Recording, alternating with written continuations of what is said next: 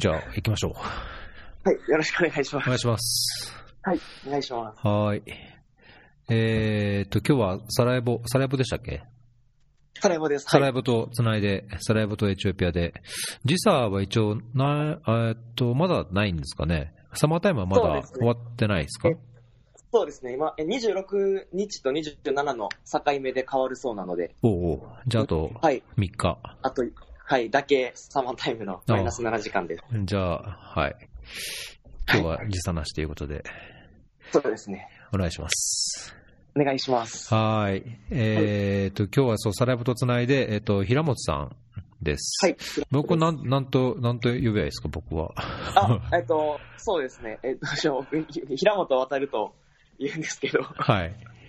普段なよくなんて言われてるんですか？友達とかその中えっと、友達とかには普通に渡ると呼ばれあてい、るので、じゃあ、渡る、渡るさん。はい。はいはい。それでお願いします。はい、お願いします。はい。お願いします。えーっと、今日いろいろネタを準備されてしていただきましたけど、していただきましたけど、はいまず、なんか自己紹介いきましょうか。そうですね紹介はいはい。じゃあ、え、これってリスナーの方って、どれぐらいの年齢層、なんかどういう喋り方をしたらいいのかなと。いやー、基本的に気にしなくていいと思います。はい。あ、大丈夫ですか？わかりました。はい。あの気軽に、はい言いたいことを言いたいように言ってもらえれば。あ、わかりました。はいいきますね。はい、えっ、と、はじめまして。えっ、と、かえー関西学院大学の国際学部で、えっ、と、勉強してます。平本渡と申します。で、今現在ですね、えっ、と、ボスニア・ヘルツゴビナのサラエボで、えっ、と、国連ユースボランティアとして、えっ、と、国連人口基金っていう UNFPA っていうところで、ボランティアをしてるって感じです。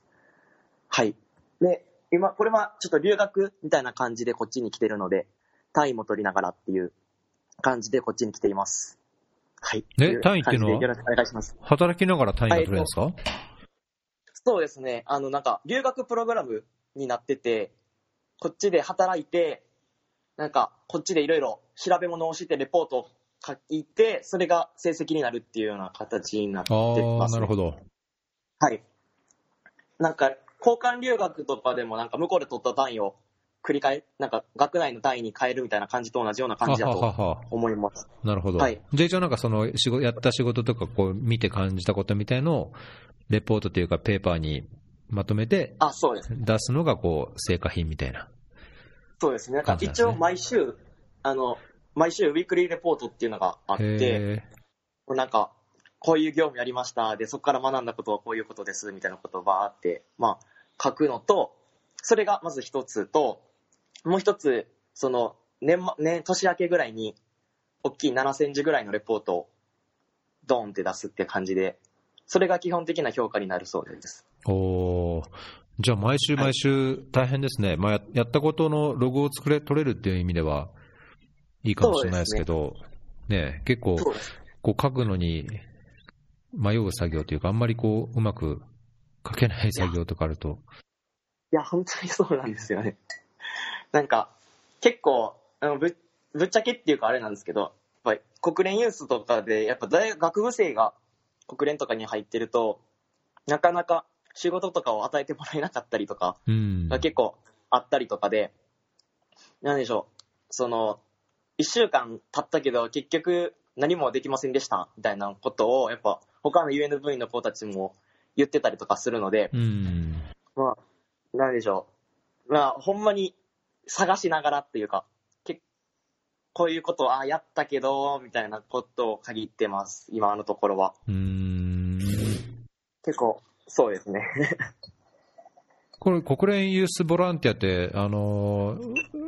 恥ずかしながら僕もよく知らなかったんですけど、これ普通あのその国連ボランティアの枠の中に、はい。まあ、さらにその学部生というか学生を対象にやってるっていうプログラムなんですか、えっと、一応なんか日本で8大学だけが、あの、UNDP と提携組んで、組んでて、その、えっと、上から秋田の国際教養大学と、えっと、上智大学、あと、筑波大学、と、明治大学、明治学院大学、で、えっ、と、立教大学と大阪大学、で、最後、関西学院大学の8校が、なんかまあ、グループになってやってるっていうような感じのプログラムで、っていう感じですね。で、なんか、他の国でも、韓国とか台湾とか、でもまああるみたいなんですけど、そんなにほ大きい、みんながみんなできるわけではないっていうような感じだったと思います。えーそうですね、もしぜひ、あの今日ライブで配信して聞いてくれてるリスナーの方で、なんかこうこういう質問があるとか、え、それどういうことみたいな、まあ、逆に言ってることに対して、こういや、実はこれ、こういうことなんですよみたいな、あのツッコミも含めて、なんかあれば、ハッシュタグフェアリー FM でくださいっていうことで、えーなんかあれば、それに答えながら、ぜひお話をお伺えればと思ってます。はい。はい。こっちでちょっと調べながら見ときます。はい。そうですね。はいどっから、なんか、一番この中で、話したいネタとか、まずここから行きたいネタとかあります？そうですね。なんか、基本的に今回ちょっと UNFPA でやってることとかをメインで、ジェンダー問題とかをメインでお話できればなと思って考えてたんですけど、いいですね。っていうのも、あの、な何回か前の、あの、フェアリー FM でも多分話されてたと思うんですけど、はい。なんか、だん、あの、えーっと、FGM の話を、エチオピアで FGM のことをやられてた方が、はいはいはい。女性の方でいらっしゃったと思うんですけど、やすこさんですね。はいなんか。その、はい、その会話の中でなんか、逸郎さんが、こういう問題にどこまで男性が関わればいいのか、みたいなうん。話をされてたと思うんですね。はいはいはい。でなんか僕としては、なんでしょう、あのー男性が関わらる、関わって、うんどんどん関わっていく必要があるなと思っていて、これそれが一つ、なんか UNFPA に応募した理由の一つでもあるというか、っていう感じなんですよね。なんか、結構、ペニメ、あのー女性対男性みたいな対立構造って結構あると思ってて、うん。なんか、女性の問題とかを良くしようと思ってる人とかでも、男がこうだ、女がこうだ、みたいな話に行っちゃうところってやっぱダメだなと思っていて、なので、なんか、男性が男性を自重できるというか、で、女性が女性を守ってあげれるような、とか、エンパワーメントできるような環境が大切なのかなとは今は思って活動してます。うん。はい。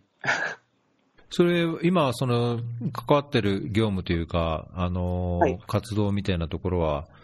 すごいジェンダー的な仕事が多いんですか？そうですね。なんか、まだそこまでプロジェクトみたいなのは特にないんですけど、い一つ大きいのがあったのは、あの、ボスニアって、まあ、25年ぐらい前に内戦があった、あったんですけど、うんうん。その内戦で、やっぱりなんか、そのレイプをされた人とか、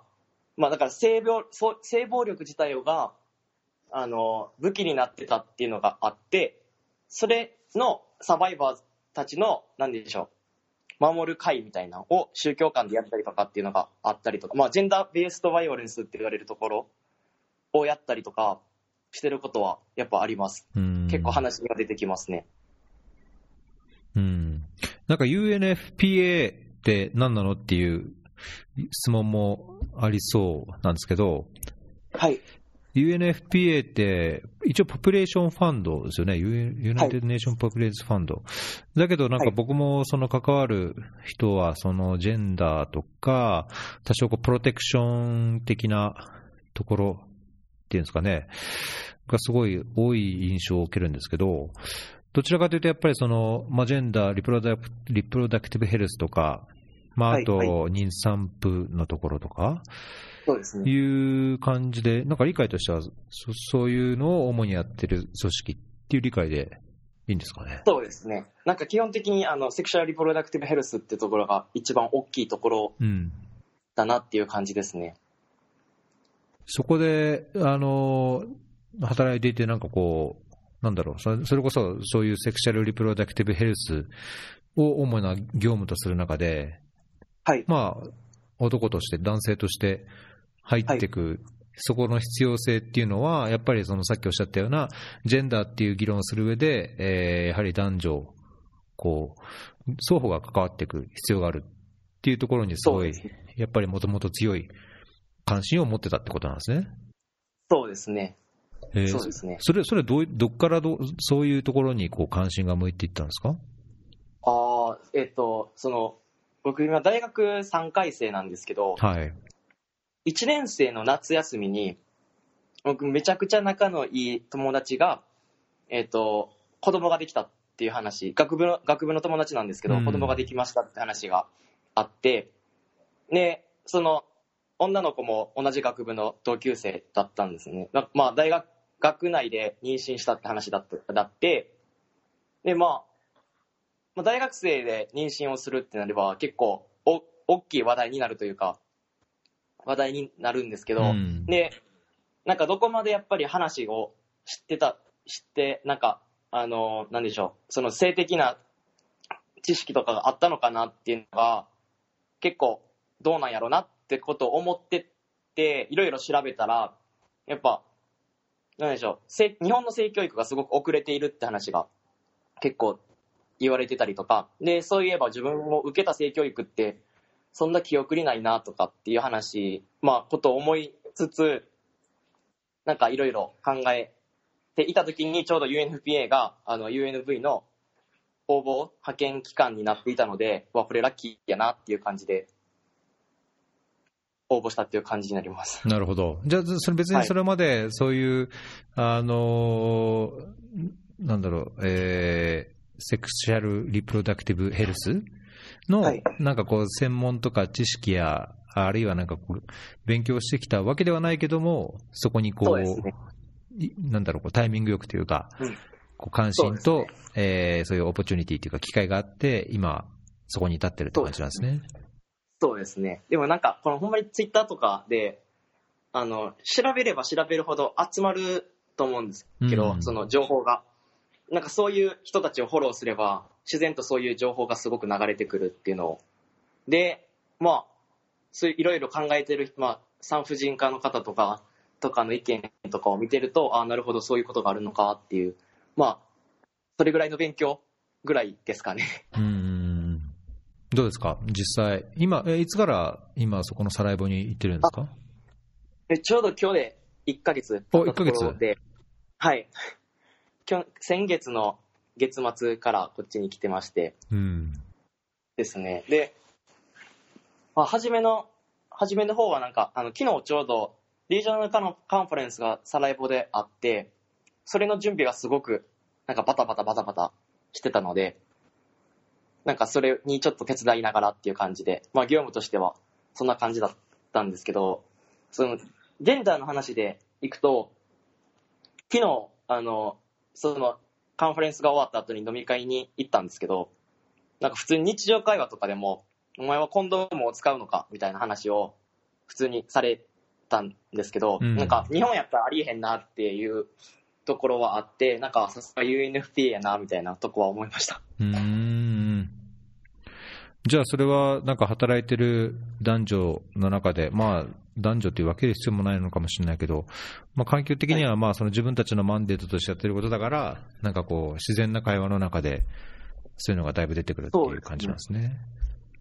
そうですね、もう普通な、普通に話、そういう話を振られたりとか、もう日本の性教育はどうなってるんだとか。話とか、まあ、ボスニアではこう、なんか、小学校4年生ぐらいから、まあ、それなりにコンプレヘンシブにやっていくよみたいな話とかを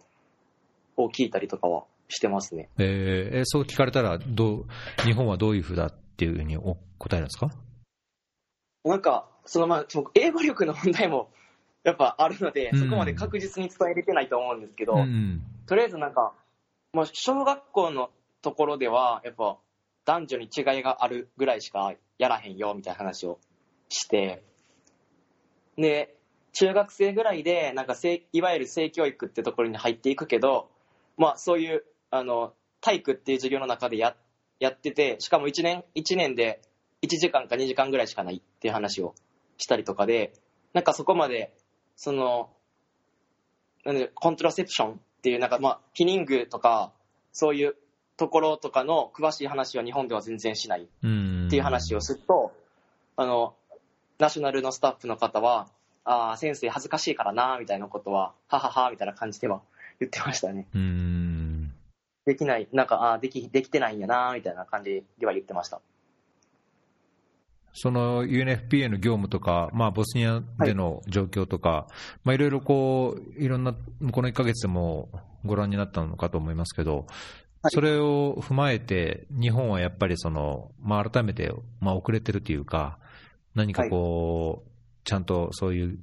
教育ができてないっていうようなはいことをやっぱり感じたりしますか、いや、めっちゃ感じます。それはほんまにめちゃくちゃ感じます。ですね。なんか、うーん、結構やっぱは聞く話とかによると、あの、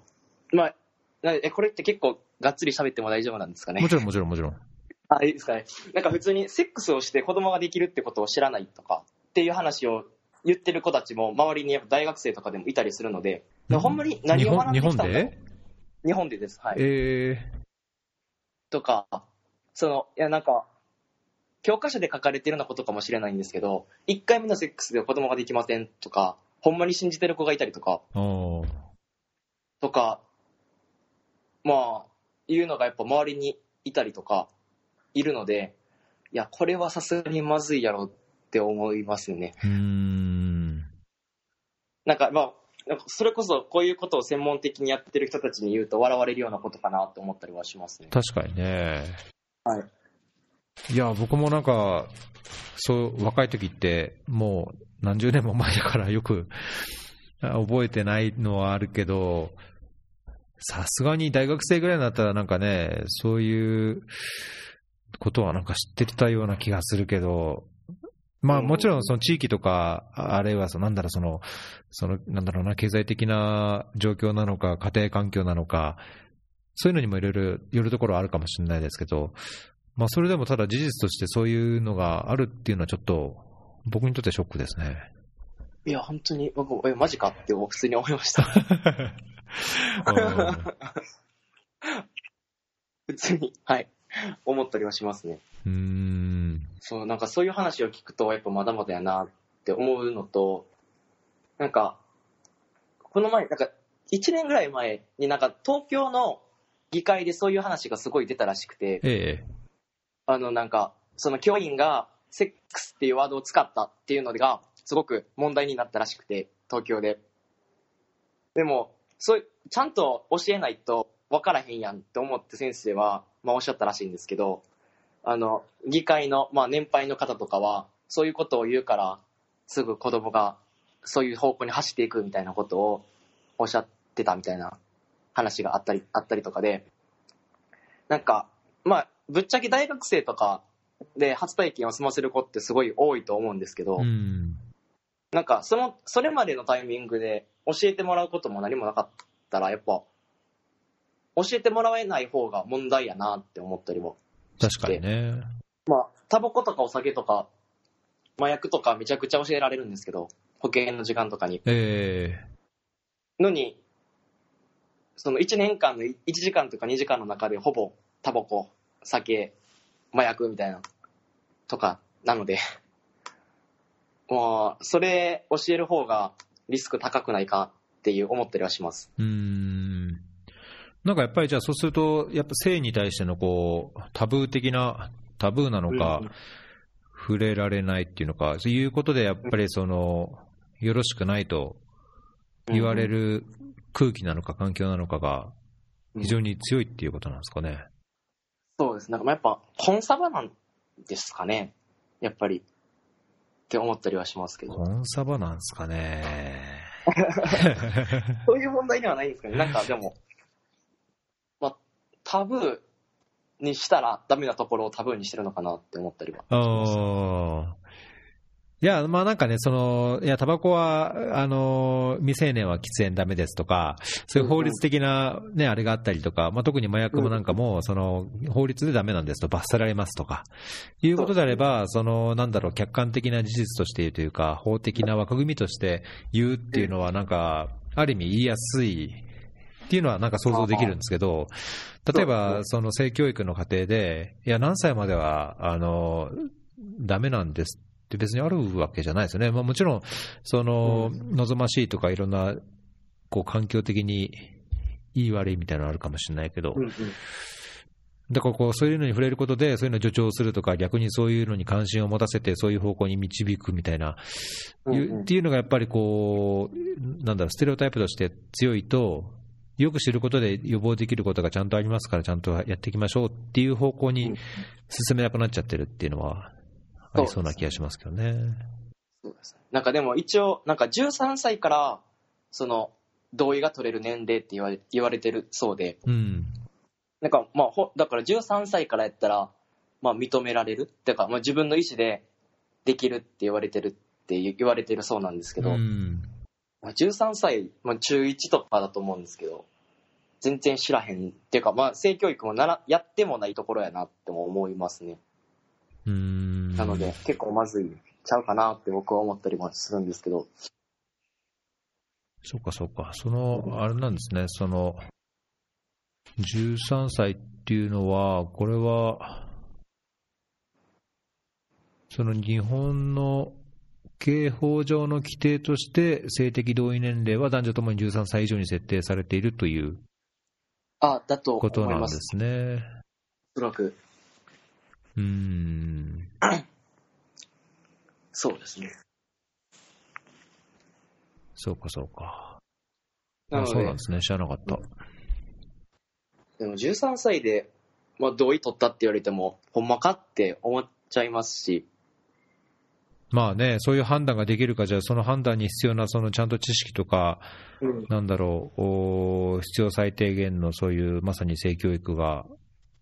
性教育を受ける環境にあったかどうかっていうのは、まあ今の話、これまでの話からすると、まあ明らかにない中で、うん、うん。そうですね。ね、その法的にはその13歳以上であれば、同意にができる年齢ですよっていうのを言ってるだけで、じゃあその13歳になるまでに、そのいろんなリスクとか予防法とかを含めて、包括的にじゃあ、知識を得られる環境にあるかっていうと、うん、ちょっと明らかになさそうなうん気がしますよね。なんか、まあ、全然包括包括的じゃないなって思ったりも。うんますねなるほどね。だからこの13歳以上っていうのは、ちょっと僕もなんかよく分かんなくて話してますけど、その児童福祉法上は、なんかその13歳未満との、その未成年との性的行為については、いろんな条例でこう、刑罰の対象になるわけじゃないですか。その13歳以上は同意年齢として法的に認められてますということは、双方が13歳以上で、えー片方が成人でない。というような環境においては、双方で同意されていれば、法的には、まあ、それは、なんだろう、うん、わいせつ的な、こう、法令に触れないと。だと思います。ことなんですかね。うん。でもなんかまあそうですね。そこ、そう考えると13歳っていう年齢設定もよく分からへんな。まあ、思いますそうですね。いや、僕、なんか僕としては、その子を持つ親として、うんやっぱ、り、うん、知っとくべきところでもあるし、まあ、法的なものと、その、ね、社会環境的にどうかっていうのも違うだろうし、なんかうん、難しいですね。いや、本当に、なんかもうこれは難しいなってう思います。ん。まあ、だからそういう意味でやっぱりこう、ね、例えば一つ、一人の親としてもそこは、あーこれ難しいな、どうそういう話をすればとか、どう、うんうんうんその、そういう実際何かに、ね、現実的にそういう状況になった時にどう接すればいいかっていうな迷うように、やはり教員としても、あるいは教育業界っていうのかな、はい。教育に関わる、携わる人たちの中でも、やっぱりなんかそこら辺がこう、もやもやっとしてはっきりしない何かが。あるからこそなんか進められないようなとこもあるんですかね。だと思いますね。でもなんか、その、さそれこそ最近、まあ、大阪とかでは、こういうのを問題視する、まあ、若い中学生とか高校生とかで妊娠することが、すごく問題だっていう、まあ、高校とか中学とかでも認識があるそうで、うんなんか、結構そういうのを NPO とかと協力しながらやりたいとかって言ってる市とか県とかも最近よく増えてきたっていう話は聞くんですけど、うん。でもやっぱ、ちゃんとしたところまでやろうとすると、できひんのやろうなって思ったりはします。うんそれは、これはあれですか、その今、今回その、まあ、まあ大学に通いながらも、そのユースボランティアとして、国連ユースボランティアとして、えーまあ、UNFPA のいろんな取り組みとか、あるいははい。多分その、これ、これ期間としてはどれぐらい行くんですか、何ヶ月とか何あえっと、5ヶ月なので、5 2ヶ月月の末まで。まあ、その間にいろんなこう、ね、こう国際的なガイドラインなの枠組みなり、いろんなこうはい。啓発ツールとかにも触れることがあるでしょうけど、そう今後もこの分野を専門にしてとか、こういう分野で仕事をしていきたいみたいなお考えを持ってるんですか？そうですね。なんか、あの、ほんまに国連ユース申し込む段階で全然国連に行きたいとかっては思ってはなかったんですけど、でも、なんか、こっちでやっぱ働いてやってるうちで、国連で働いてもいいなとか、働いてみたいなみたいなところはあったりするので、なんかそうなれば、まあ、申し込みたい機関としては、まあ、それこそ UNFPA とか UN Women とか、そういうところでやりたいなとは思ったりはします。そうすると、い今、大学では何どういう、そのこのこういう分野を、そのジェンダーも含めて、こういう分野の、なんだろう、こう勉強というか、専門性を深めるためには、どういう勉強、どういうところでどういう勉強をするか、すればいいのかも全然僕、想像つかないんですけど、うんそうなんですよね。なんか僕もそれちょっとよく全然あれで、あの、それこそ、そういう分野って多分、産婦人科の方とか、なんか、そういうとこ、病院、医師関係とかの方がやってるのかなっていうイメージはあるんですけど、なんか今、一応大学では教育開発、まあ、教育関係、まあ、子供が学校に行かないとか、行くとか、どうやったら行くのかみたいなところをやってるんですけど、その教育開発とセクシュアルリプロダクティブヘルスっていうところを掛け合わせたところが多分性教育とかになると思うので、なんか、その自分は教育分野から見て、他の人は違うそういう、あの、そういう方向から見れば、なんか、二人で合わせれば一つの専門になるのかなって思ってる、はしたいはしています。うーん、すごいですね、だけど3年、まだ3年生とおっしゃいましたっけ？はい。そうです。はい。いやなんかだいぶ、この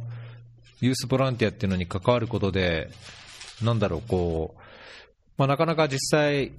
その実際の現場というか、実際の環境、まあ、仕事の仕方とか、組織の動き方は見てみないと、なかなかやっぱり雲をつかむような感じで、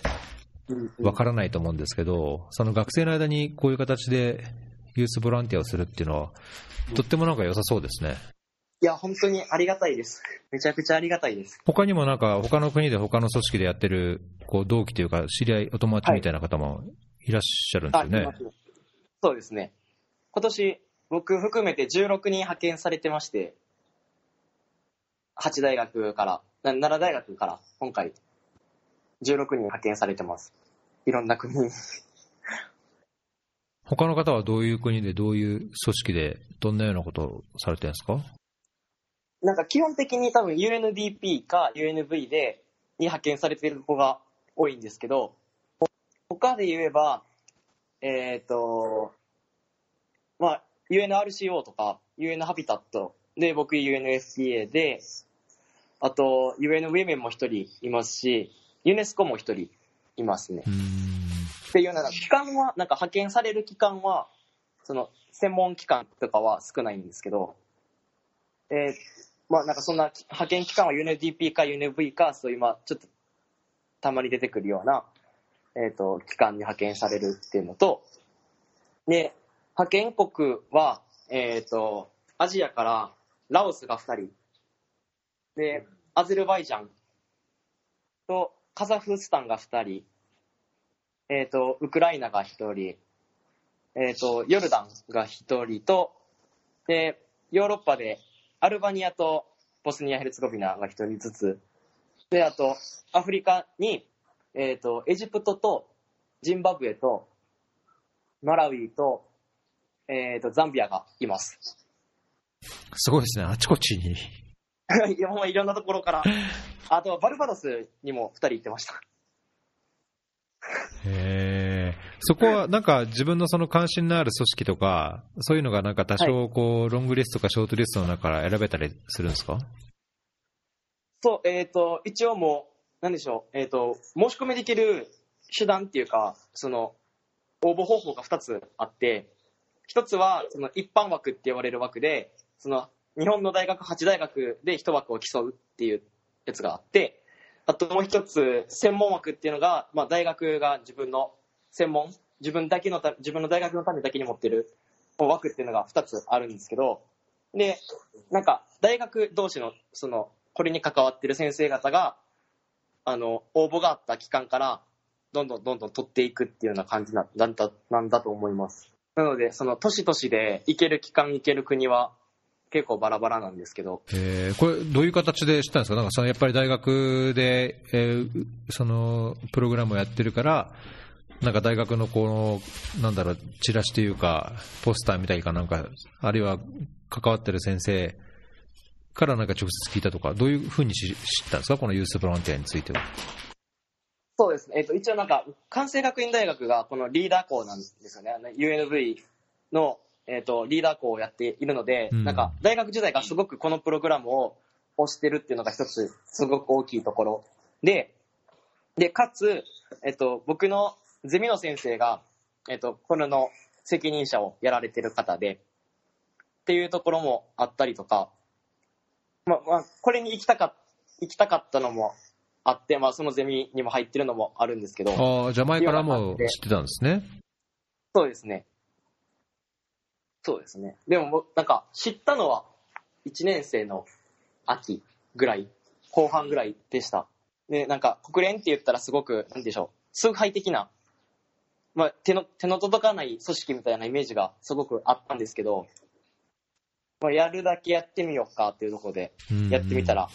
まあ、運よくというか、受かったっていう感じで。まだ1ヶ月で、残り4ヶ月か、4ヶ月ですね。はいでそうです。どうですか、なんか、来た感想というか、印象というか、今後もその国連で働く、あるいはそのこういう業界でやっていく上で、この分野でこう、はいやっていく上でのそのいろんな刺激とか、モチベーションとかアスピレーションみたいなものなんか得られた感じします？そうですね。なんか、結構みんなとも喋るんですけど、まあ、分かってたことではあったんですけど、国連って全然現場が見えないっていう話は、まあ、よくされると思うんですけど、本当になんか、そんな感じで、あの、それこそ政府の人とか、お金持ちの人とかを接待っていうか、まあ、招き、招いて会議をするみたいなことをやってるのを見て、見てると、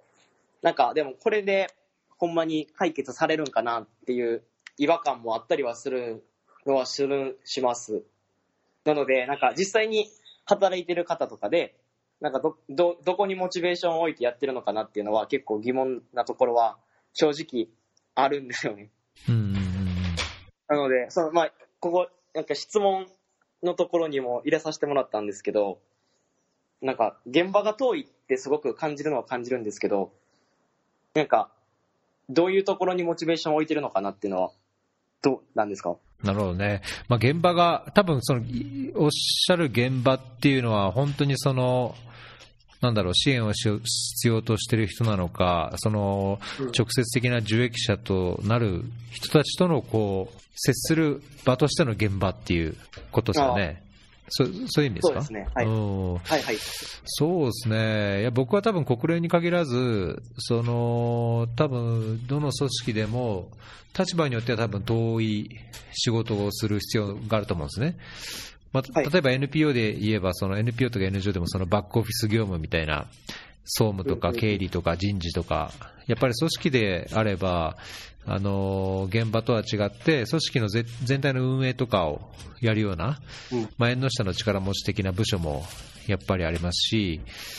同じ、まあ、NGO でも国連でも、あるいはその二国間協力する政府の機関であっても、はい。まあ、頻繁にその直直接的に受益者と接するような機会もあるときもあれば、主には事務所でのその業務が中心になるのが現実ではあると思うので、うん。まあ、僕自身はさなんかその現場から遠いことが、うーん、ちょっと、なんだろうな、こう、良くないこととは思ってないので、うん。っていうっていうのも多分僕もやっぱり昔は、その、なんだろう、自分の足で現場歩いて、サイトを歩いて、聞き取りして、その現地の、あの、現地でその現地の言葉が分かる人と、いろんなデータを収集したりとかっていう、まあ最初の頃はやっぱり誰もがやると思うので、まあそういうのを下手から言えるのかもしれないですけど、まあなんかやっぱりその現地の言葉や文化や慣習やっていうのが分からない、まあ、どうしてもやっぱ外部者である立場であるからには、まあ、できることもやっぱ実際現場に出ても限られると思うんですよね。で、さらにそれで年を取ってきて、いや、家族の環境があるとか、いろんなその仕事のキャリアの中で、この先どう考えるかっていうのを考えると、まあそこまで現場で直接的になんか自分の手と足を動かしてやることだけがこの業界の仕事ではないとも思うので、まあ、だからあんまそんなにモチベーションを保つためにうんっていうのは感じないですかね。ただ、やっぱりその現場が自分の目で見えなくても、現場に自分でそこに足を運ばなくても、自分のやってる仕事がやっぱりそういうところに必要なものであるとか、自分がここで努力することで、最終的にはその目指すところで大きな効果が出るんだっていう、やっぱり確信っていうか期待というか、思いがないとできないっていう意味ではやっぱり現場は必要だと思うんですけどね。僕もだから実際ほとんどやっぱ現場というかその今なんか比較的人道支援的な緊急支援的なことを作業してますけど、じゃあそういう国内避難民のところにしょっちゅう行って物を配るとかじゃあ水をにアクセスできるように何かやってるかというと、基本的にはほとんどやってないし、もう1日の半分以上、そのメールや書類の作業で終わって、半分以上そういう作業して、まあ、半分近くをそのミーティングや打ち合わせや意見交換やこう根回しやっていう作業があるので、うん、いや、それじゃあなんか現場も見えないしつまんないって言われると、まあ分からなくはないけど、なんか、いや、実はそういう人もいないと現場も回らないし、うん、っていうのも事実なのかなと思いますけどね。なるほど、なるほど。なんか、その、やっぱ大学生とか、まあ僕らとかで、やっぱ国際協力をやりたいって思うと、イメージするのってやっぱ現場の姿だけしかイメージできてない。今まあ多分、こういうことを勉強し始めたところになるので、やっぱイメージとしては、そう、思、なんかその現場のイメージだけを持って国際協力に入ってみた、入ってみて、まあ、国連で働いてみると、はすごく、やっぱ違うなって思ったりはするのかなっていうのは感じましたね。そうですね。まあ、だけどなんか多分こういうこの業界でなんかやるとしたら多分最初のうちは嫌でもやっぱり現場に出ることが多いと思いますし現場に行くからこそこ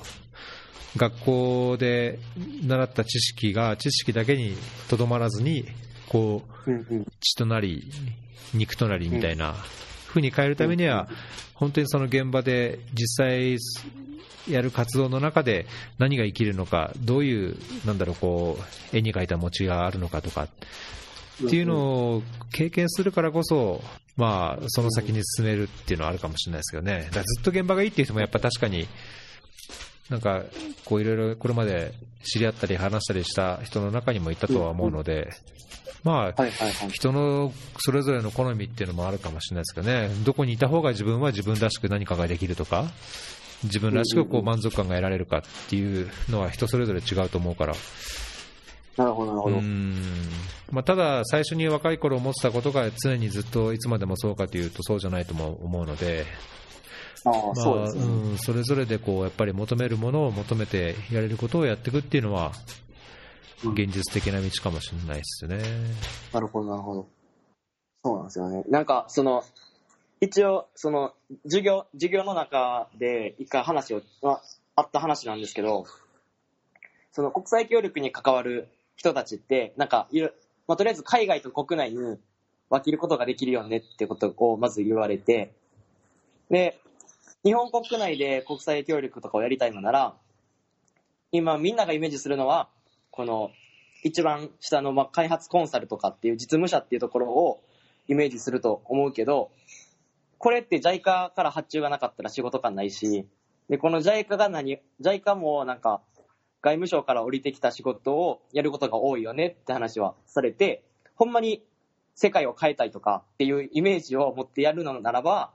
外務省とかでそういう、えっ、と、制作者にならないとできへんよ、できへんよなっていうことは言われて、ああ、なるほどなとも思ったりはしました。っうん。ていうのって、やっぱそうなんですかね。うーん、まあ多分それぞれやり方と道があると思うんですけど、そこはなんか自分がどう信じるかとかにもよると思います。例えば、なんだろう、最近、あのグレターさんって、その環境問題に対して、自分で一人でスウェーデンでその国会前で学校を休んでストライキを始めてっていうのがう、ん今まさにその大きな運動になって、まあ、いろんな批判とか、大人に使われてるとか、操られてるとか、そうですね。左翼だみたいな批判もありますけど、はい。まあ、だけどそれは、なんだろう、いや、外務省に入って政策的な話をしなくても、ああのー。一人の活動として、社会運動として何かを起こすことで、世界を変えるきっかけになるかもしれないっていう意味では、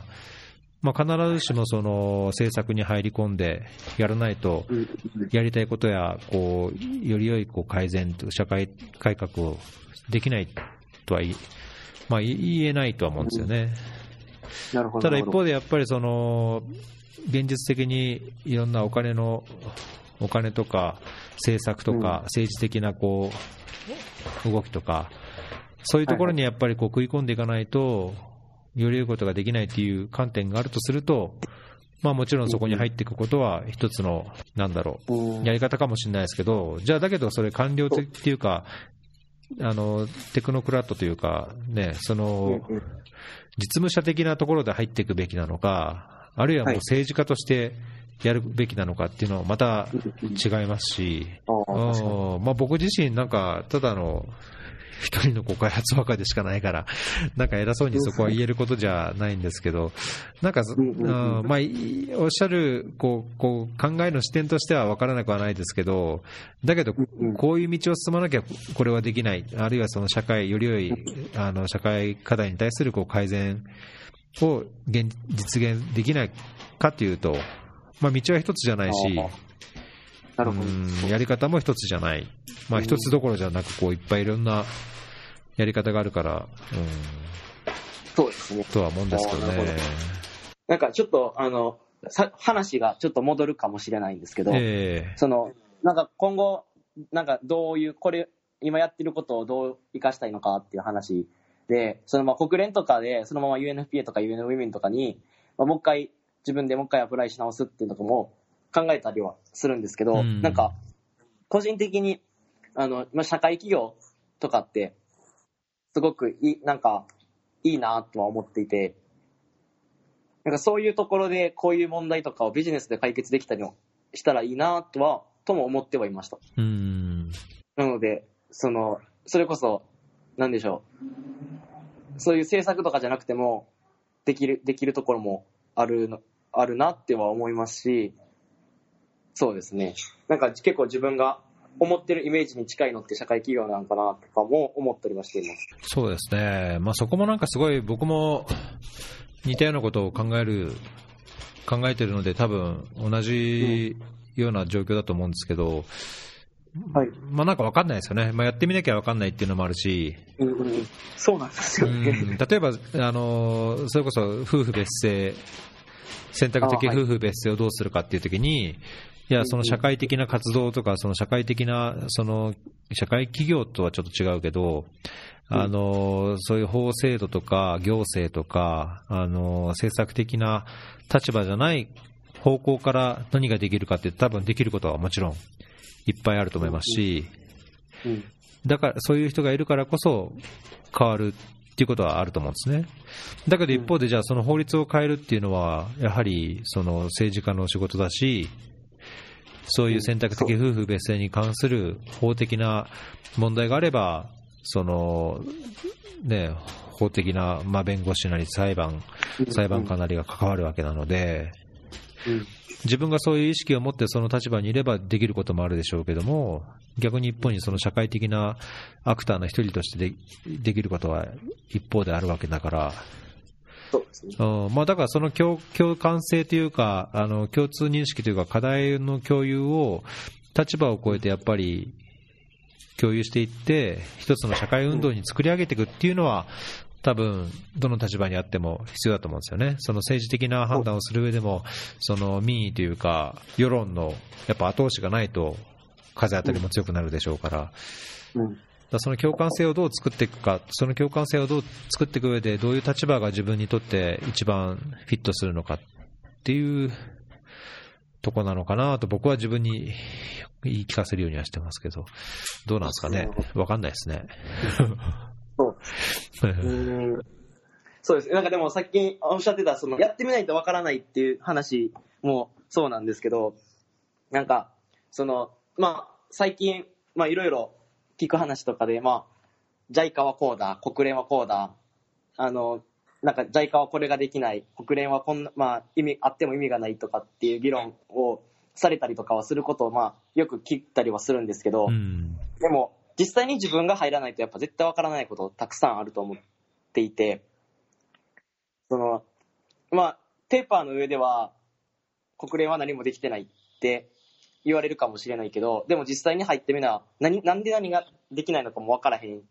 だろうし、っていうこともあって、その、今回、その、なんでしょう。えっ、と、大学卒業する前とかに国連とかで働ける機会があるっていうのは、すごくありがたいなと思ったりもしますね。そうですよね、まあ、確かにやってみなきゃわかんないっていうのはあると思いますからね。まあ、とはいえ、なんかこう、やらなかったからダメとか、知らないくせにっていうのは僕はちょっと、うんうんうん。うーんまあ、ちょっと、うーん、視点としては狭いかなという思うところがあって、まあ、必ずしもその経験主義的に経験しなきゃダメっていうのは、まあ、こちょっと信じたくないっていう気持ちの方が多いのかもしれないですけど、いや経験しなかったらじゃあ分からないのかダメなのかというわけじゃないんですと思うんですよね。その認識的に、あの、それが仮に活字を通してなのか、報道を通してなのか、人づてに聞いた話だからなのか分かんないけど、自分は実際に経験しなくても、やっぱりその、ある程度こう理解できるというか、うん。分かることはあるはずだと思うので、まあ、それがなければ多分いろんな共感性とか共通認識っていうのがどうしてもどっかで頭打ちになっちゃうと思うんですよね。やってなきゃ、やってないから分かんないだろうみたいな議論になったら話ができなくなっちゃうじゃないですか。まあまあ、そうですねうん、それ多分ジェンダーの問題もそうだし、あの、当事者じゃなかったら分からないのかっていうと、うんそこは、うんそう、そういうところは実際あるとは思うけども、そそこだけをこう、認めたくないといううんうん。気持ちは、個人的にはあるんですけど、そうですね。なんかその、なんでしょう。うんあの、わからないことを批判することがすごく多いなと思ったんですけど、なるほどんかそうじゃなくて、わからないことだからこそ、理解する努力をしましょうって自分の中では思ったりはそうですね。うん出て、うん。それ、なんか、それこそ、なんか、まあ、えっ、と、ジェンダーとかの問題になると、なんでしょう。女性の生理について、男性は絶対に理解することができないって僕は思ってるんですけど、うんなんか、それをやっぱ、あの、なんでしょう、会社の上司とかに、そんな生理で休むとか、甘いこと言うなとかって言われてる女性がいたりとか、でも男性の上司に言われてる人がおったりとか、でも、分からへんことをなんでそう言うかなって思ったりもするので、なんか、理解する姿勢がすごく必要だなって、めちゃくちゃ感じます。そうですね、それはうん思いますね。まあ、なんかやっぱりこの業界でもその経験があったりとか、それこそ自分は知識があったり、まあ、技術があったり、評判が高かったりする人、まあ、する人も、そういう、そういうまあ評価が高い人もいれば、もちろんなんか、なんだろう、そういう、そこまで評価が高くない人も、まあ、いろんなやっぱり、そこ差を、いろんな違いや差を見つけようとすればいると思うんですけど、まあ、どんだけ優秀でも、どんだけ何かができても、どんだけ経験を積んでても、おっしゃる通り、なんかそういう分からないこととか、経験してないことに対して、まあ、なんかこう、理解をしようとしないというか、うんまあ、独善的なこう判断や言い方をしてしまうっていうのは、まあ、確かに僕は間違いかなと思うので、個人的には避けたいなと思うから、なんかそういうおっしゃることは、すごい僕的には分かる気がしますね。うん。いやー、そうなんですよね。いやー、そうですね。うん。うん、なんか、その、何でしょう、もう、今僕も、その、付き合っている人もいるんですけど、うん。その、今こっちに来て5ヶ月会えないっていう状況で、で、なんか、女性って1ヶ月でいろいろ気持ちに波があるって話は、まあよく聞くと思うんですけど、ええなんか、まあかなり落ち込んだ時とかって、なんか、かなりめちゃくちゃボロクソに言われたりとか、することも、なんかまあ、あったりとか、する、するんですけど、なんでしょう。でもなんか、そこで、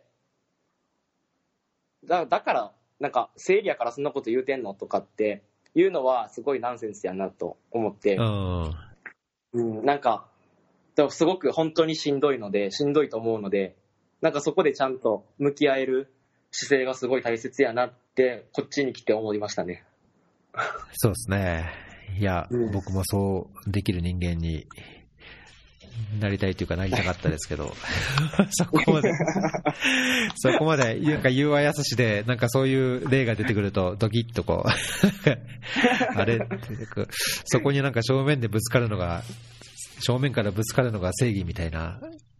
こう、勘違いをしてるとこ、まあ、してたところはあったかもしれないなと思いますね。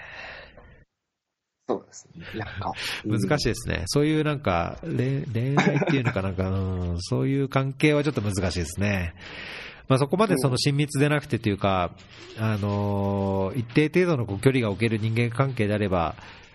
こう、言わないで済むことを言わな言わないようにはできるかもしれないですけど、う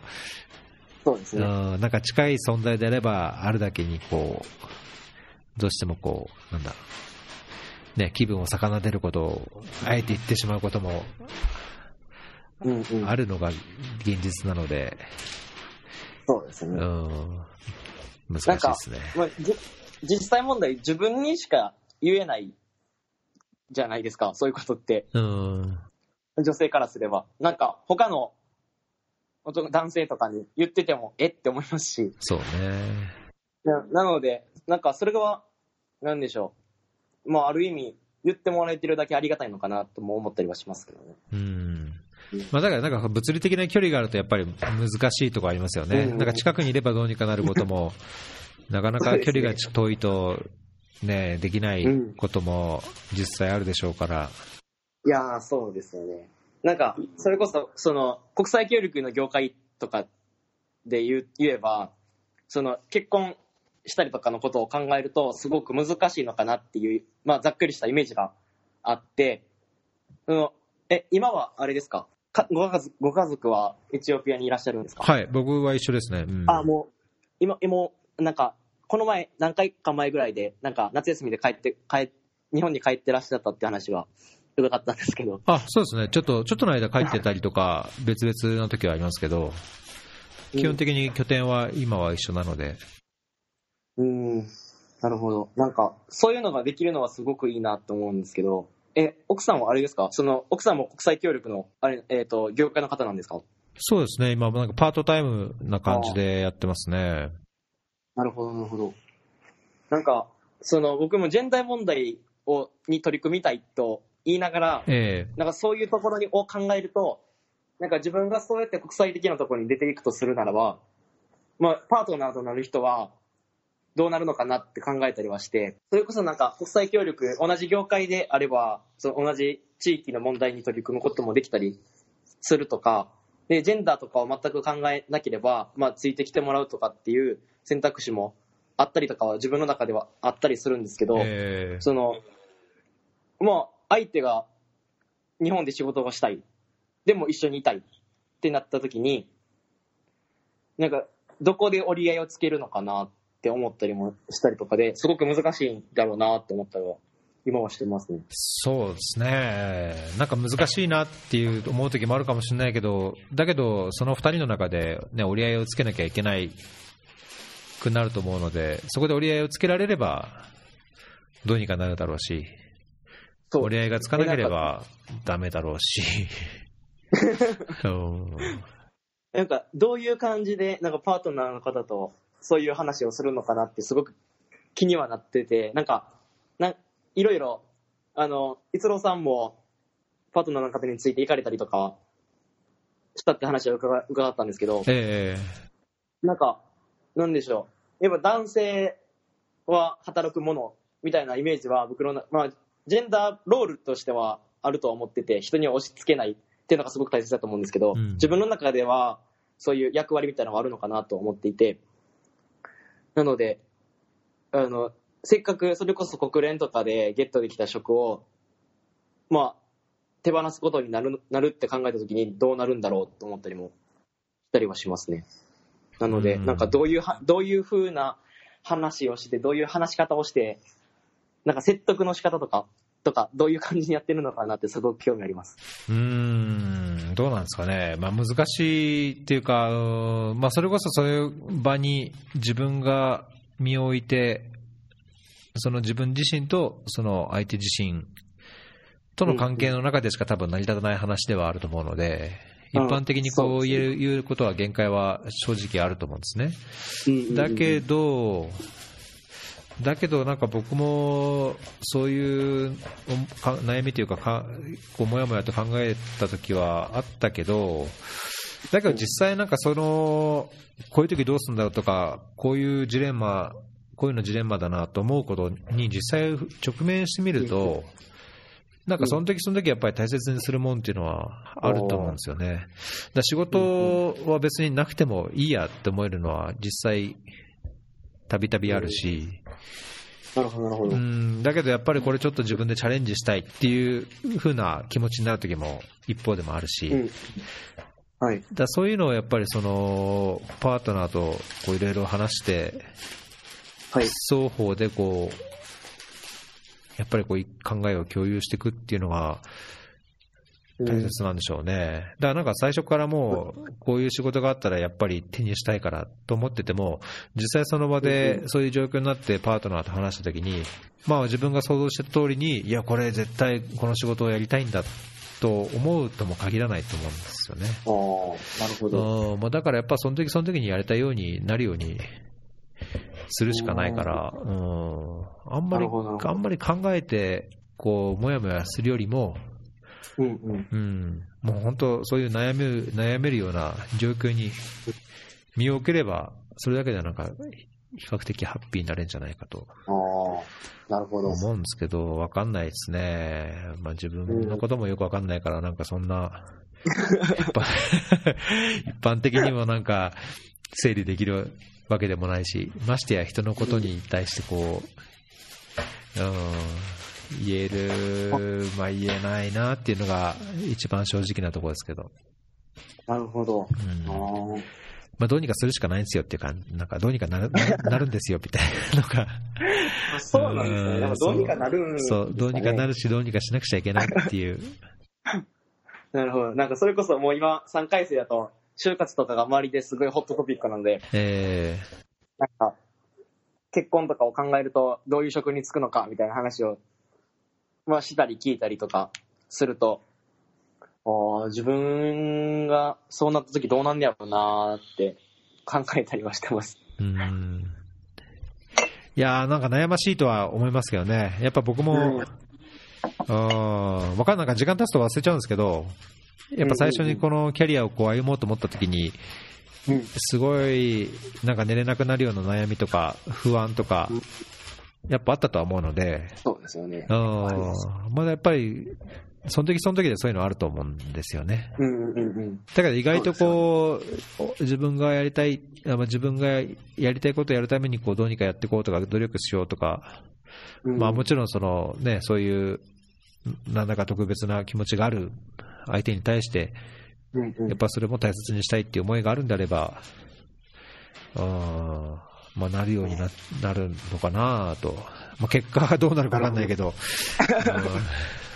そうですね。ああ、なるほど。うんうんわかんない。なんか僕は自分のこともわかんないからよく、ちょっと難しいですね。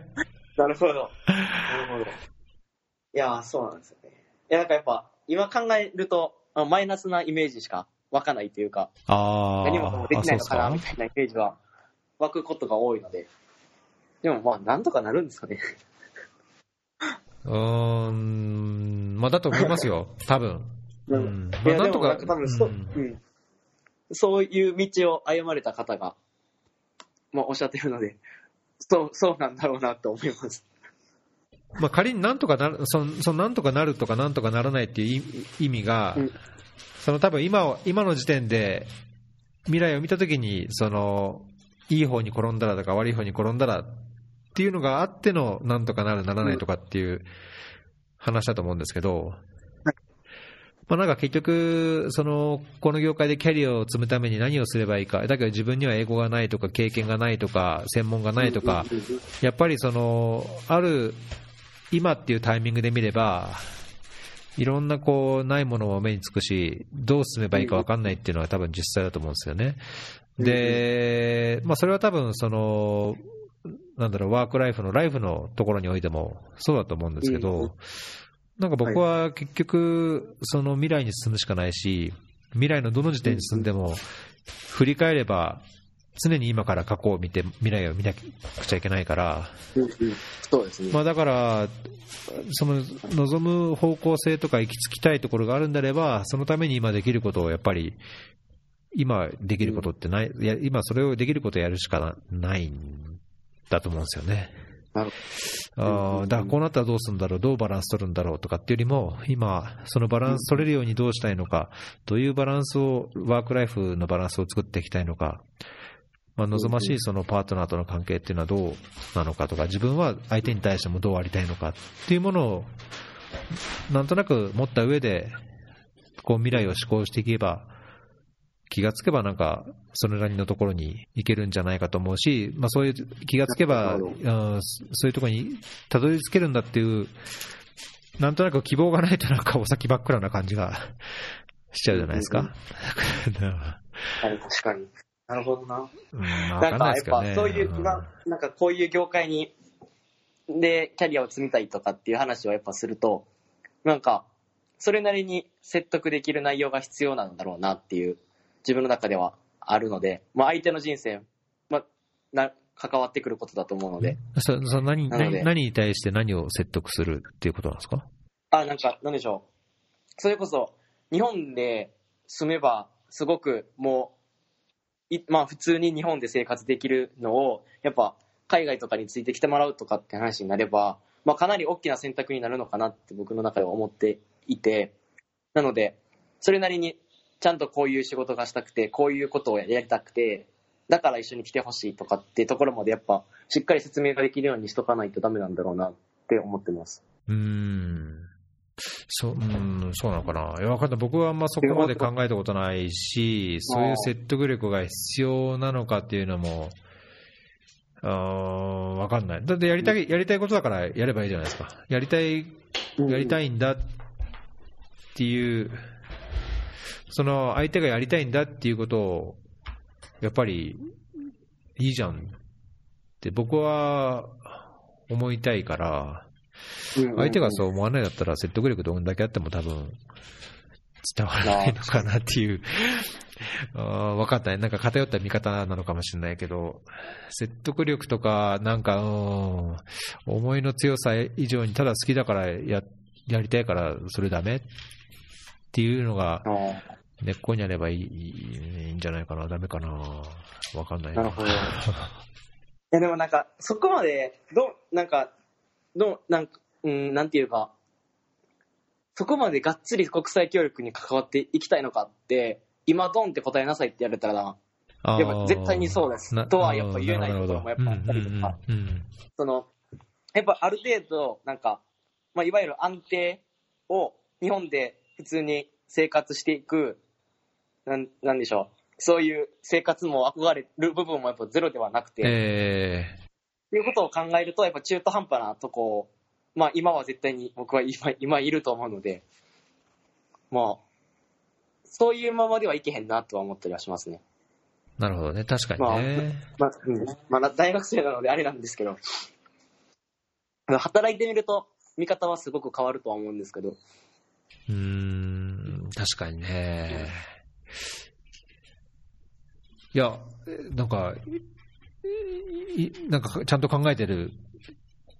感じがしていいんじゃないですかね。僕はなんかそう言われると、あんま考えてなかったかなっていう。ああ。なるほど。いや、なんか、それこそ、ね、ジェンダーとかの話を、まあ、やってると、えー相手ともそういう話をすることがやっぱ増えたりえするので、なんかこういう問題がやっぱあるけど、やっぱ女性から見てどう思うのとかって話を聞いたりとか、えうん。まあそういう過程で、まあ、それこそそういう話を、まあしゅ仕事の話とかもしたりとか、まあするとねうん、思ったりすることはたくさんあって。ですかね。いやー、まあだから確かに難しい、難しいですよね。まあ答えが、ね、こう、見えるわけじゃないし、一人でこう、やればなんかどうにかなるわけわけでもない、こう、関係性が、関係性の中でこう、ね、折り合いをつけなくちゃいけないわけだから、うんうん。難しいですね。いやー、本当に。なので、なんかこうやって、実際にそういう業界で働いてる方と話ができると、いろいろ経験を聞けて、めちゃくちゃありがたいです。いい、いいの、いいんですかね。いや、僕はね、なんか逆に、なんだろう、ちょっとこう、天の弱な性格なのかもしれないですけど、なんだろうな、こう、経験した人や、こう、まあ、いわゆる先輩というか、自分より上で経験した人に何か言われても、あんまりこう、素直に聞き入れたことってないんですよ。うんうんうん。うん、その人の人生はその人の人生だし、その人の考えとか、その人がやってることとかね、まあ、その運や巡り合わせもその人のものだから、いや、なんか、僕は僕でやりたいようにやるんです。で、それができるように努力するんです。っていう。ふうに思ってたから、なんかあんまりこう人の話を聞いても参考にはするけども、あんまりこう、ちゃんと聞いたことがない。かったのかな。だから 僕の話も多分適当に聞いた方がいいと思います。そうですね。あーまあそうですね。っていうかでも、でも僕もなんか、その100%聞くってことは確かになくて。うん、そうそう、その方がいいと思いますよ。だから、渡でもるさんは渡るさんの、こう、やっぱ持ってるものがあるし、できることがあるし、多分自分でこう、切切り開くこととか、多分ここからさらにこう、いろんなものを吸収し、吸収したときに、さらに気づく自分のこう、なんだろう、こう、ポテンシャルというか、自分が進みたい道っていうのもあると思うから、うん。まあなんかそういういろんな人の話を話半分で聞いて、適当にこう、多少のこう、スパイスにするぐらいの方が、うんうんうん。そう、なんか僕その話で言えば、なんか僕、まあこういう話をすると、まあアホかってめちゃくちゃ周りの子には言われるんですけど、あの、自分の中で短所がないと思ってるんですよね。おおいいじゃないはですか。で、まあ結構自分の中で論理性を持ってそういうことを思っていて、あの、なんでしょう。基本的にいつも自分はベストな状態であろうと心がけているというか、そういう生き方をしたいと思ってるので、何か問題が自分の中であれば、どんどん解決する。自分の中で、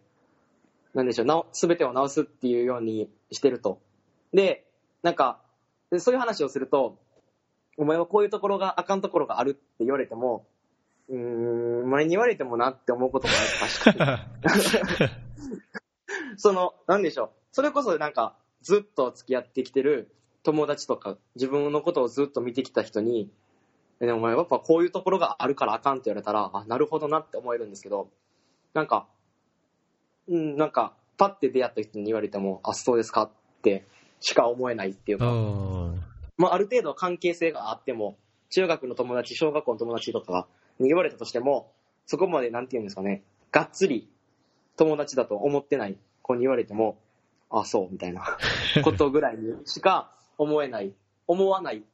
ようにはなってるので、まあ、なんでしょう、近いのかなと思います。うん。そこに関しては。でも、まあ参考にはしますね。聞いた話は。まあそうですね。それぐらいのうん柔軟性があるといいなと、僕は振り返って思いますね。なるほど、なるほど。いや、本当にまだ全然、なんでしょう、道中というか、あの、まあ、さっきを言ってる人からすれば、ああ、あの時そうやったなって思うようなところに僕は今いるので、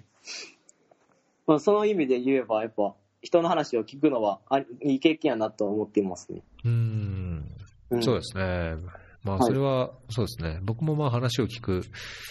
まあ、人とこうやってね、話を聞いてやっぱり得るものがあるから、こういうポッドキャストもやってるのもあるので、うそうですよね。ん。まあ、そこはなんか多分年齢の差とか経験のあるなしじゃなくて、うんまあ、誰にでもやっぱりその、ね、こう、自分にないものを誰もが持ってると思うので、うんうんまあ、なんかそういう意味では話すっていうのは、一つとっても有意義なことかなと思いますけどね。そうですね。本当にめちゃくちゃ思います。だいぶいい時間にもなってきましたけど、そうですね。なんかこの中でもう一つここら辺のネタとかあります？そうですね。うーん。なんか、あ、ちょっと単純に質問なんですけど、えなんか、あのーまあ、これいろんな方に聞いてる、まあ、修士を取った方にはいろんな方に聞いてるんですけどえ、はい。なんか、まあ、いろいろ見方があると思うんですけど、なんか修士に行くタイミングってどういうタイミングを、まあ、逸郎さんとしてはお勧めするのかなっていうのは聞きたくて、修士行くタイミング？はい。なんか大学院に行くタイミングとか、うーんどうかな個人的な。僕はなんかその自分の専門としてこれをやっていって、これで仕事をしていきたいっていうものがはっきりしてるんであれば、はいそのやりたいことをちゃんと勉強できる修士が見つかった段階でやっぱり行くのがベストだと思いますけどね。だそれは経験のあるなしとか現場を見る見る見ないと別に、うんうんうんいやもう自分はこの分野で、ここでこう極めていきたい、やっていきたいと思った時に、まず行くべきじゃないですかね。なるほど、なるほど。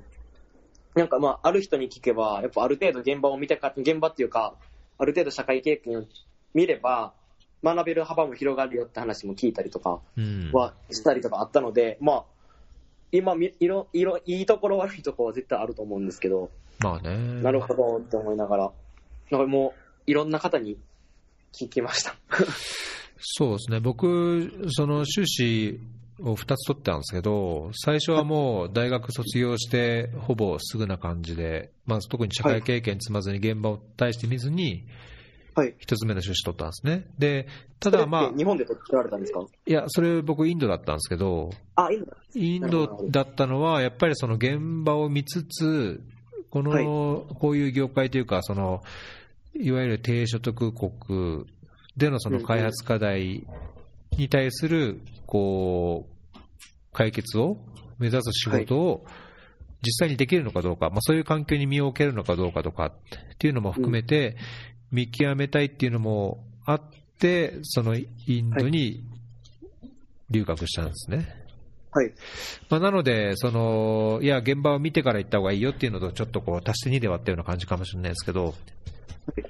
だけど、その頃、実際、あの、自分の言ったことと反対、あの、ちょっとズレがあるんですけど、あんま専門としてどうしたいかっていうのも分かんなかったし、専門で自分は何を活かせるか、今までの経験を活かせるかっていうほど、自分に何かを持つわけじゃなかったから、少なくともやっぱりその、一般的な貧困問題、特に農村部での貧困問題を自分の、こう、キャリアやスキルの軸にしたいっていうだけで、すぐに留学したんですよ。なるほど、なるほど。まあ、ただそれはその、その留学をすることが、その今後のその仕事をししたいのかどうかを見極める上で、やっぱりその外に出て、途上国っていう環境でいることがはい。自分に必要だというふうに感じたので、まあ、結果的には良かったかなと思うんですね。で、ただその後、そこからそのいろんな仕事を経て、水とかはい衛生、水資源っていう分野で専門が自分の中にこう、できつつあって。で自分自身としてもそこのそれを専門としてやっていきたいと思ったときに、はい。改めて、まあ、それこそもう何年もそれで経験を積んだ後に、再度その分野の修士課程に進んだので、はい。だなんか経験を積んでたからこそ、その修士のいろんな勉強が、まあ、再度復習にもなったし、さらにそそのこの先、自分の中で課題を見つけて、どういうところに取り組んでいきたいっていう、なんか道しるべにもなったので、そのおっしゃる通り、経験を積んだ上で修士行くっていう、なんか意味っていうのは一つ確かにあるのかなとはうん思います。なるほど。だけどそれは、なんか、うん、どっちのがいいっていうのは人それぞれだと思うから、自分のタイミング、それ例えば、いや、あの、いや結婚がどうなるかとか、その、プライベートでどうかとか、あるいはその修士課程に進むためのその資金が、目処がつくとか、あるいは仕事をとりあえず辞めても勉強が、留学ができるとか、まあ、仕事をしながらでも通信で今この収支が取れるとか、いろんな多分その機会として、オポチュニティとして多分、こう、いけそうなタイミングみたいな、自分の中でこう、あ、今じゃないかなみたいなのがあると思うので、その思った時に行くっていうのがな現実的な、現実的な気がしますけどね。なるほど、なるほど。なんかあれなんですか、その、しあの、博士号とかは取られてるんですか？いや、僕、まあ、取れればいいと思うけども、年も年だし、今から博士取って、じゃあ、この先、その博士取った上で、できることがどこまであるのか、まあ、取らないことと取ったことでの、その、その後の、こう、できることの違いっていうのがどんだけあるのかっていうのが、自分の中ではなんかはっきり分かんなかったので、あなるほど。まあ、今はなんかそれ博士を取る以上にもっと実務的なところでいろいろやれることをやった方がいいかなっていう考えでいますけどね。なるほど。なんか、あ、そうか。修士を2つ取るっていう発想があんまりなかったので、なるほどって思いました。まあ、全然計画的じゃないですけどね、たまたま、たまたまそうなったっていうだけで、なるほど、なるほど。でも全くか想像がしてしてなかった道なので、選択肢としては新たに増えたっていう感じになりました。ありがとうございます。そうですね、まあなんか、うん。多分この業界、本当いろんな形でいろんなことやってる人がいると思うので、うんうんうん。うんまあ、そういういろんな選択肢のこうアイディアとして人の話を聞いておくのはいいかもしれないですね。そうですね。うん、その中でこう自分の合ったものというか、望むものをこう選べるんであれば、いや、それが一番ありがたいです。なるほど。まあ、だけどどうなんですかね、修士もやっぱりなんか、取ったら取ったでもちろん、まあ、必要なものではあると思いますけど、取ったからって何かがこうすごい、どこまで劇的に変わるのかっていうのは、ああ。やっぱり自分の努力次第というか、まあ、巡り合わせもあると思うので、うん、ままあでも国連で働こうと思うと、最低限あった方が、あった方がっていうか、まあ、なきゃダメですけどね。そうです。うん。はいまあ、取れるなら取るに越したことない。まあ、本当、まあ、たまによく言うんですけど、その足の裏の米粒みたいな。と取ってこう、取った方が、もちろんね、こう違和感もなく、なんか、居心地悪くなく歩けるし。あれだけどもうん、じゃあその米粒取ったからって、何かがすごい変わるかっていうと、まあもちろんその qualification として、最低限の qualification を満たすって意味では大きな違いはあるかもしれないですけど、うん。まあ、必ずしもその、じゃあ修士取ってない人がダメなのか、まあそのここの業界だと、なんだろう、別に大学行ってなくても関わってる人もいるので、うん。じゃあそういう人がじゃあダメかっていうと、僕は全然違うと思うんですよね。うん。まあ、だからその修士取ったからといって何かがすごい飛び抜けるかっていうと、それ必ずしもそうではないっていう現実はあると思いますし、ただまあ取った方がオポチュニティとしてはチャンスは広がるっていうのはあるかもしれないですね。そうですね。まあまあ、それはそうですよね。なんか今、イメージは、やっぱり、ある程度、はいまあ、働いてみたいところがあるので、働いてみて、収支欲しいなと思ったら行こうかなっていうイメージは、構想は、今はあったの、あるので、えまあそのままそうなるのかなって今は思っています。ー そうですね、どうなるか、うん。まあ僕も、あの駆け出しの頃それこそ大学卒業してとか、初めて留学して、した頃に、今の自分は全く想像できなかったし、はいはい。やっぱり、うんまあいろいろち、ね、経験や、経験積んで、いろいろ考えたり、うん。悩んだりすると、まあ、全く違う方向に進んだりとかそうですよね。うん経験を積んだからこそ、何かを学んだからこそ、さらにこううん。想像もしなかったところにこう手を伸ばせるっていうのもあると思うので、なるほど。まあ、あんまり決めつけてもよくないまあ、もちろんそのの望む方向性みたいなのを5年、10年後のこう自分のこう行きたい先っていうのはイメージするのは必要かと思いますけど、まあ、状況が変わればそこは柔軟にやった方がいいのかなっていうのは自分には言い聞かせてますけどね。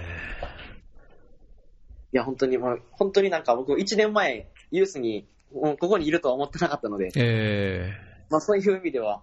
5年後、10年後なんか全く分からへんなってー、そいううのはですよ本当に思います、本当に。なんかそれこそ、僕ほんまにちょうど、ちょうど1年ぐらい前に、あの、ナイロビで活動されてた山崎さんはいはいはいはい。に連絡を取ってみて、話を聞かせてほしいとお願いしてみたところから、いろいろバンバンバンって話、なんか、変わってきたので、へーそうなんですよ。でその一歩がなんか何かのきっかけ、トリガーになって、いろんなこう、ですね、運も巻き込んで、いや、本当に、まあ、変わってったんですかね多かったです。うんはい。っていうことを考えると、すごく、何があるか分からへんなって思いました。そうですよね。いや、本当、はい。いやーだけど明るい、明るい未来はありそうな感じがするので、羨ましいです。いや、まあ、まだまだ発展途上なので、いやいや、発展途上でいいじゃないですか。そうですね。うんいや、僕がまででこれから伸びればこれから伸びるっていうわけですからね。はい。僕はどっちかっていうともう、これから日本と同じで沈んでいく方だと。いやいいやいや。そうですね。まあ、じゃあ、今日はそのところですかね。なんか、あ言い忘れたみ、話し忘れたみたいなのあります？いや、これ言おうと思ったのに、みたいな。大丈夫ですか？あ、なんか、なんか話忘れてたってわけではないんですけど、ええ。あの、逸郎さんがおっしゃ、あの、ツイッターで言ってた、あの、ネットフリックスのアンビリバボーっていうあドラマを僕も見始めまして、あ、あ、見始めました？はい。いや、ちょっとエグいな、えぐいっていうか、きついなっていうえ思いはあります。エピソードはえ1見たぐらいですか？いや、僕5、6ぐらいまで、おもうすぐ、今日、今さっきまで見てたのあ、は、本当ですか？5、5、5見てました。おーだけど一応我々だいぶ見やすいですよね。うん。エピソード1がちょっと僕は苦しかったですけど、まあ、その後はなんかまだこう希望が持てるというか、少しこうんうんううん。応援しながら見れるというか、そうですね。うん、なんか、これってすごく女性が強い役をやってるんやなっていうイメージがしましたね。うん。まあだけどやっぱりああいう性犯罪のね、捜査とか、ああいううん。法的なところも含めてですけど、まあ日本でも、なんだろう、警察の取り調べでね、2度も3度もそういう同じ話をさせられてとか、それで、なんだろう、こう、ダメとかね、その、同意があったかどうかとか、事実、そういう事実があったかどうかをなんか実証しなくちゃいけないがゆえに、まあ苦しむっていう現実があるっていう話を聞くと、いや、本当に。うん、まあなんかそういう女性のね、刑事とかそういう関係者とか配慮がうんある、捜査の方法がそういう配慮があるっていうのがあると、まあ進め方とか進展の仕方もね、違うでしょうし。うんうん。いや、なんか、実際にやっぱ見たことはないですし、聞いたこと、周りで聞いたこともなかったので、うん。まあ、ドラマといえば、ドラマといえ、ああいうのを見ると、うわこういうことが起こってんのかっていうイメージにはなりましたね。そうですね。うんいや、なんかぜひ見てほしいなって思いました、他いの人にも。やいやいや、本当本当、うんそうですね。僕ちょうど、うんあの、それこそ、ちょっと前に、あの、レギュラーで出てくださってる、やすこさんから勧められた、は伊藤詩織さんのブラックボックスを読みながらあれ見てたんですよ。ああ、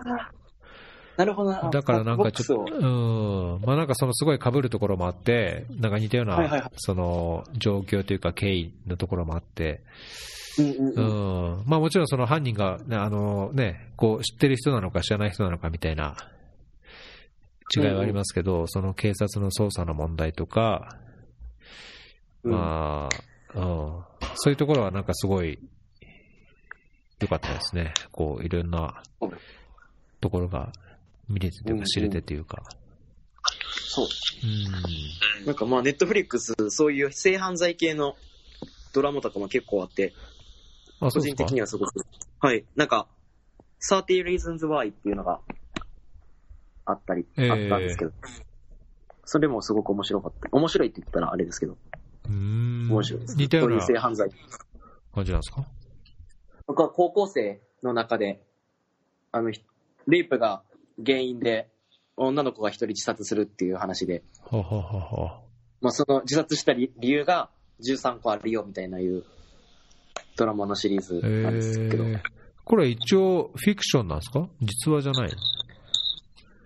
どどえっ、と、どっちがですか？えー、この13、13 Reasons Why ってやつ。は、フィクションだと思います。だと思います。うーん。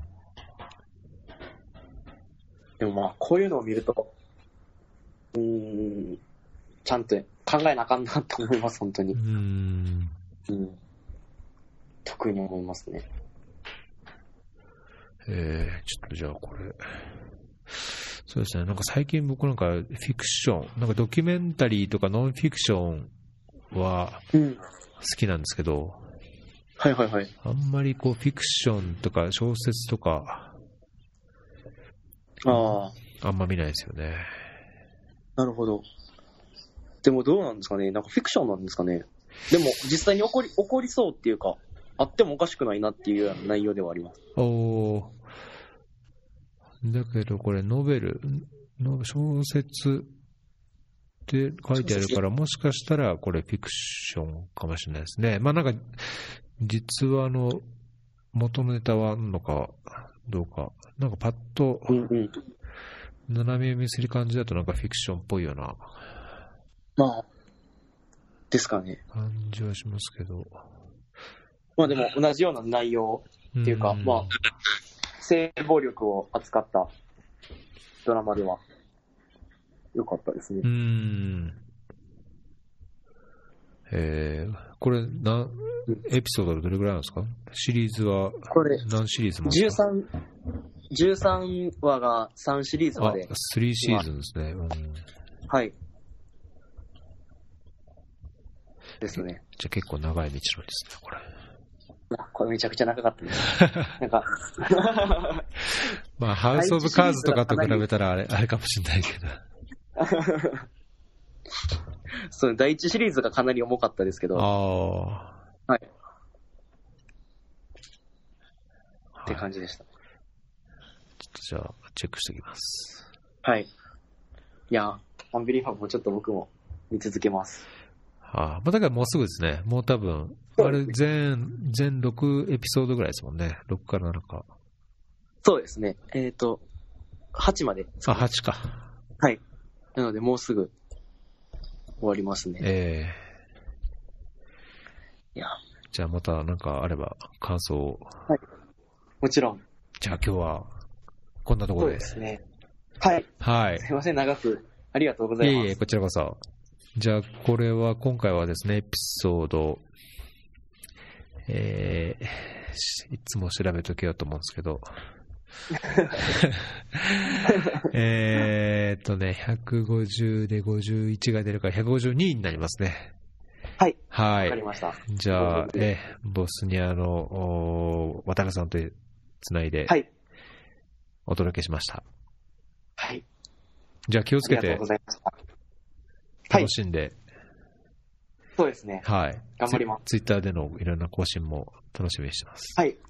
もちろん、お願いします。はい お願いします。はいではではあ。りがとうございました。はい、お疲れ様です。はい。